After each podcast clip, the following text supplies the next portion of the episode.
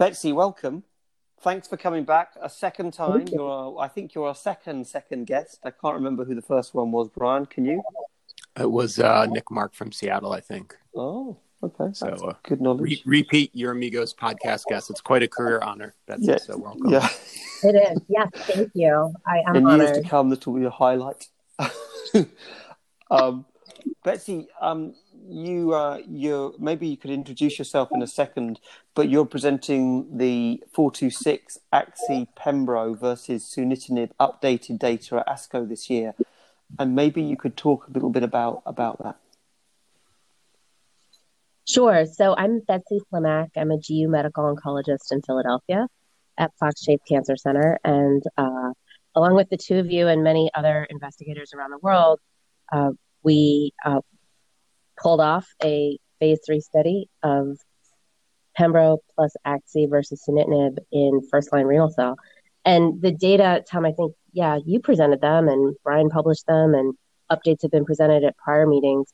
But one of the things people always ask me and probably you is, well, we don't have long term data for this study. So, um, IPI and NIVO, we have long term data. We're going to lean on that. And that makes sense. I think when we look at these first line treatment decisions, we really want to know how people do over the long term. Um, this is our first choice in terms of their treatment, not our only decision point for each patient. Um, but overall survival and long term outcomes are really important. I think. So, So, maybe just go over the, nice. the high level highlights right, and, and how they're different or updated from the original. Yeah. So the update that we are presenting at ASCO this year, um, again, it's a, this is a study of 860 patients randomized to two arms. The primary endpoints were met. Uh, they were met at a really early follow up, and that's overall survival and PFS. Um, so we don't speak as much to those primary endpoints, only to say that they continue to show benefit. So the overall survival in the intent to treat population continues to be superior. Um, it's really nice that out at two years we have three quarters of patients still alive, and this is advanced renal cell. I mean, this is a disease where, um, you know, five, ten years ago, that's not something we were able to achieve with the therapies we So had. Betsy, let me so let's talk about overall survival because that's going to come up. So the original hazard ratio is zero point five three. As you noted, that was twelve ish months of follow up. Now there's, I think, minimum of twenty three, median of twenty seven months of follow up, approximately, if I'm remembering the numbers correctly. And uh, Yeah, it's actually only seven months of follow up for that first minimum was interim seven. Yeah, analysis, believe it or not. yeah. Yeah. Um, so early. And then the hazard ratio now is zero point six eight. So Mhm. give me your thoughts on the change in that number. Yeah, so I think, you know, when you cut these curves early and then over time, they're going to settle. And it's really important to watch for that, right? We sort of want to see where they are long term. And when you look at long term data, you're looking back at sort of a broader swath of information. And so the hazard ratio itself, um, as a clinician, isn't that meaningful to me. I think we still know there's a benefit, there's a landmark benefit to giving the combination up front. And with any given patient, who knows what their hazard ratio is, right? We're looking at it overall. So um, the number has changed to me. That's that's a figure, not necessarily um, impactful clinically. Yeah. But I don't know. Yeah, I agree with you. I think um, I think what we're just seeing here is more mature data. And if you're, I think the IPI Nivo first cut was at about I think it was 17 or 18 months of minimum follow up. So I think eh, you know, and we saw some early Cabo Nivo data on press release, which was about that same point. I I think analyzed at the same point, I think we'd see similar hazard ratios across these major studies. But we're not. We're getting Brian. these various time points. Brian, Betsy, I Yes, sir. guess there will be people in the community who will look at a number going from 0.53 to 0.68 and say, if that continues to drift in that direction, um, that's you know that's going to end up not being significant. Firstly, and I think there are other people who might say that um, with 0.53 and 0.68, that does look like one is less good than the other. Is that how how are you going to how how are you going to articulate your position on that? Where where do you sit? Um, I think, you know, we know now two years of follow up. That's what we have for this study. And at two years, we see that the benefit is 0.68. Um, not everyone's going to have the, the luxury of making it out beyond that. and being able to, um, you know, achieve whatever difference or mm-hmm. or improvement is seen in the hazard ratio beyond that. So I almost think the earlier hazard ratios and sort of the earlier um, division of curves. This is fantastic. we've never had, we've had a helicopter, we've had a train. My uh, we got a new puppy fantastic. in the Rini house. This is fantastic. Very cute. Oh, cute. Okay, yeah. Fine. Let's keep going with the puppy. But Betsy, sorry, because it wasn't really important what you were saying. Could you just come back? Could you could you just repeat that for us? Yeah. So I think earlier the the early split is actually impactful and impacts in some ways more patients, yeah. right? Because unfortunately out at 24 months, you know, some patients have died already and and aren't going to benefit either way from either arm. So, um, you know, it, it's all really how you cut it. Again, the hazard ratio to me doesn't mean a whole lot. Um, the landmarks I think are really interesting to me, and when I talk to patients, um, those are sort of the things that we highlight because it's something you can you can hang your hat on and think yeah. of. And you know, the longer we keep patients going, so the more options they have for all the cool next line therapies we're working on developing and putting in trials. So, yeah, I think there's two. Um, uh, this hazard ratio doesn't tell the whole two, story. Two important points there. One is sort of the early part of the curve and the late part of the curve. So both are important, mm-hmm. right? The whole curve's important because my my mm-hmm. belief is some patients who don't get VEGF therapy up front will die right, will die before they can get mm-hmm. other therapy. And that's kind of what you were alluding to, Betsy, that that early mm-hmm. landmark of 90% alive at 12 months, that early part of the curve that produced the dramatic split. But having said that, you know, the tail is important also for immunotherapy. So I think we don't do a good job in oncology of sort of l- recognizing all of the curve. We talk about medians right. or or hazard ratio, which does, but then even in a hazard ratio, that conversation I think gets lost a little bit. So um, but right. but it is important. And we talk know. about sales a lot, right? We talk about the end of the curve a right. lot. Um, and sometimes our focus is, is is there sort of to the you know exclusion of other areas of it. Yeah. Right. Every patient is important. We don't know where they're going to fit, and the whole picture, I think, is what we need. To say. So I guess on. the curves go apart early. They go apart early because VEGF is important early on uh, they stay apart. And this most recent data cut is a more robust analysis, and access to subsequent therapies may have had some influence on that. But the bottom line is that the uh, the benefit persists for axi-pembro, and the and the curves currently remain apart. Is that a think, fair summary? I think it's fair. Betsy, what um, do you have the numbers in front of you about subsequent therapy? Because I think that's an important point. Yeah, so subsequent therapy is interesting. I my two cents on that is that any data from any study, the way it's collected, has got to be incomplete right. because once they're off study, people aren't necessarily diligently sure. um, reporting all that. But I do have the numbers in front of me. Um, in terms of patients who received subsequent therapy, 55% on Pembro Axi received it, and 69% on sunitinib received it. Now that makes sense because more patients on sunitinib required right. it because more of them early. Um, one point I tried to make in the presentation is that people may not require subsequent therapy for very different reasons. They may die before they can are appropriate for subsequent therapy. They may want it and need it, but not have access to it in their health system. Or they may be doing so well that they agree with their physician to take a treatment break and not pursue subsequent right. therapy. And those are completely different categories. So when we look at this, I think it's encouraging. It seems like most patients yeah. did have access to it. Um, but whether they didn't, the rest didn't get it because they didn't need it or couldn't. Right. It's because yeah, I agree. Those numbers seem encouraging, well, somewhat encouragingly high that most people did get access to subsequent, and most patients on the Sutent arm got PD1 therapy. Subsequent Betsy, PD1 therapy. I've got two two That's further right. questions for you. The first, response and progression-free survival and the adverse event profile. Is there anything new in those three parameters that jump off the page that listeners should be aware of? Um, I think when we look at response rate and PFS, those are the two categories of benefit that we're seeing in favorable risk as well as poor and intermediate. Um, so that's, I think, an important point to highlight. Overall survival was not yet um, seen to be different in the favorable risk group in the study, even at this longer follow up.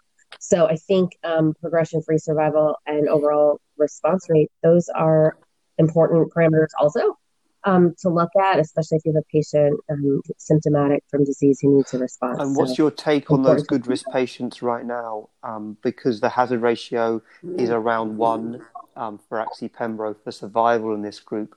What's your interpretation of, of, of that data and, and how do you look at good risk patients currently? Right. So I, I'm a bit of an outlier, perhaps. I'll say that up front. I think good risk patients are good risk. And fortunately, most are still alive at this two month, uh, sorry, two year cutoff, data cutoff for this study. Um, and that's great, but that's also what we expect because by definition, favorable risk patients do well. So it's possible that they're all doing so well because of their prognostic group. And so it's just too early or too much to ask of any treatment to really show a difference in that group.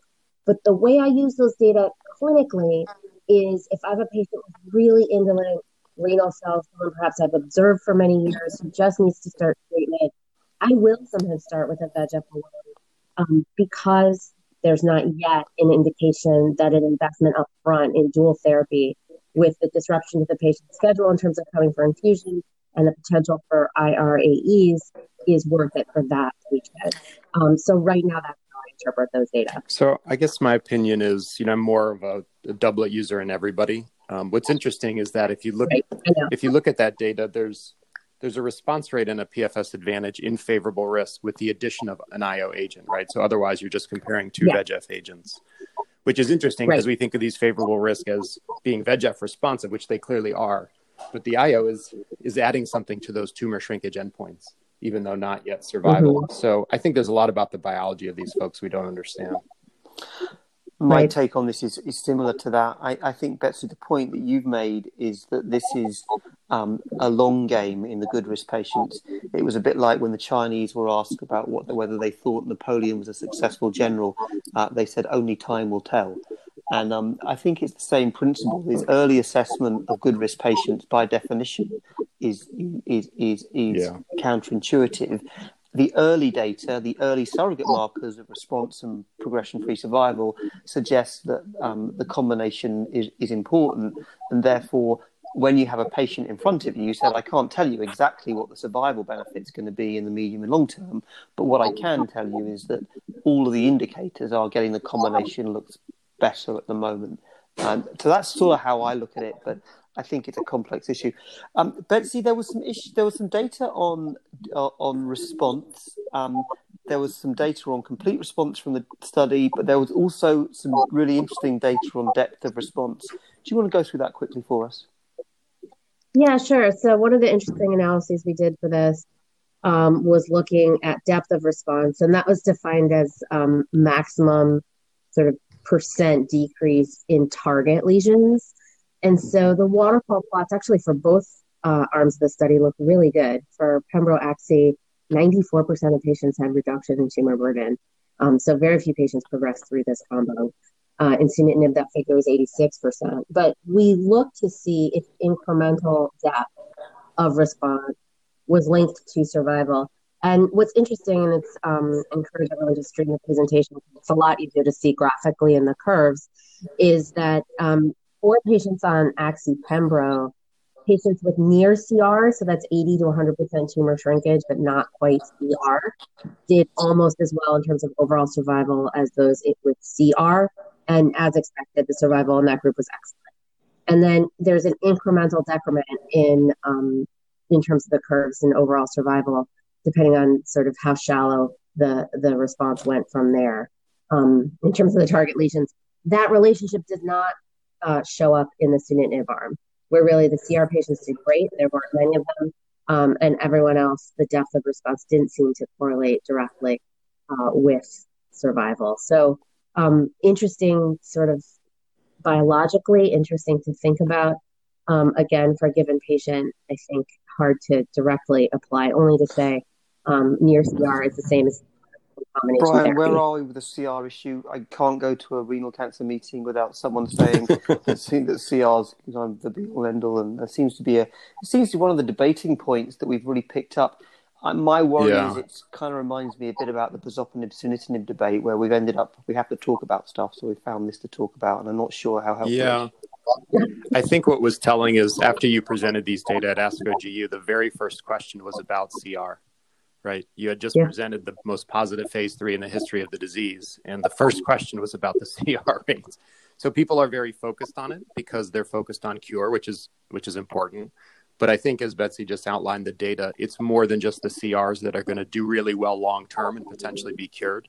So I think my my take on that analysis is that the motivation is to expand the discussion around CRs because we understand there are limitations to scans and residual lesions that may or may not contain viable tumor.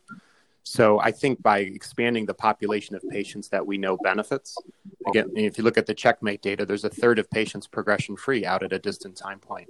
Um, they're not all CRs, right? Because that CR rate's 11%. But so there's, right. there's, you know, how are we going to define and how are we going to identify those patients? I think is something we do need to talk about. I don't think we need to talk about CR numbers. You know, the Axi Pembro CR number is now 9%. It went up a little bit. Ipi-Nivo is 11%. Those, you know, all these numbers are overlapping. They're all going to come in around 10%. But I just don't think it's the right way to compare regimens. But it's just what we're stuck in. Betsy, what do you think about the current debate around ipilimumab and nivolumab versus axitinib and pembrolizumab in the intermediate and poor risk population? Clearly, one gets the impression that there are people who prefer one combination versus the other, and it's difficult when you have a patient in front of you to give them the choice and I also can't see clinicians giving patient A this one and patient B that. So it is, I think, quite a black and white sort of choice. What's your what's your take on, on, on the current data, and how does the the update that you've just presented add to that debate? Yeah, no, that's a great question, and there'll be um, further updates, of course, to Ipi-Nivo over time as well. Um, I, you know, the the very high rate of patients requiring high dose steroids on Ipi-Nivo is the main barrier between me and that regimen, um, and I don't yet see true improvement um, in terms of benefit, in terms of any of the endpoints with that combination over Pembro Axi, certainly in intermediate and poor risk patients. I think um, I just have a better experience with Pembro and axitinib. And again, also um, the Pembro and axitinib, the Pembro ends at two years. So uh, we're learning how those patients do. Hopefully that will be the right thing to do to stop it.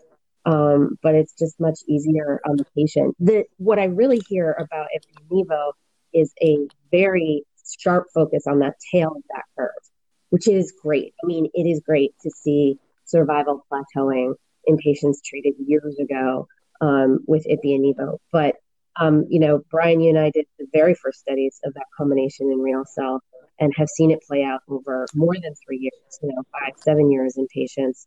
I'm just, you know, we're going to have to keep watching the tail of that curve, is my impression. And as the data become more mature for Pembro and Axi, I really think we're going to see a nice tail on that combination also. And that's really informed by the phase one experience with Pembro and Axi um, and we're presenting that at ASCO as well with fall overall survival. So that's sort of an early look at what I think this study will look like at years three and five. Brian, same question to you, I guess. Yeah, I you know I agree with Betsy. I tend to use Pembroax up front just because of sort of activity across risk groups and ease of use. Um, but I, you know, this, yeah. this tail of the curve thing, I, I think CTLA4 inhibition is an important component of treatment. Um, and as the, I think the three of us have talked about before, I think we're we're rapidly moving towards triplets. And if those are tolerable and have the benefits I think they will, then this whole discussion sort of goes away, right? Because we'll be inhibiting all three pathways and hopefully, you know, having even better outcomes. But but obviously those data are some time off. Um, but I, you know, I, I think it's it's sort of getting at both the early part of the curve and the late part of the curve are important. Right. Yep. Look, I think we're just about to wrap this up. We've been we're, we're on 19 and a half minutes. We've got 30 seconds left.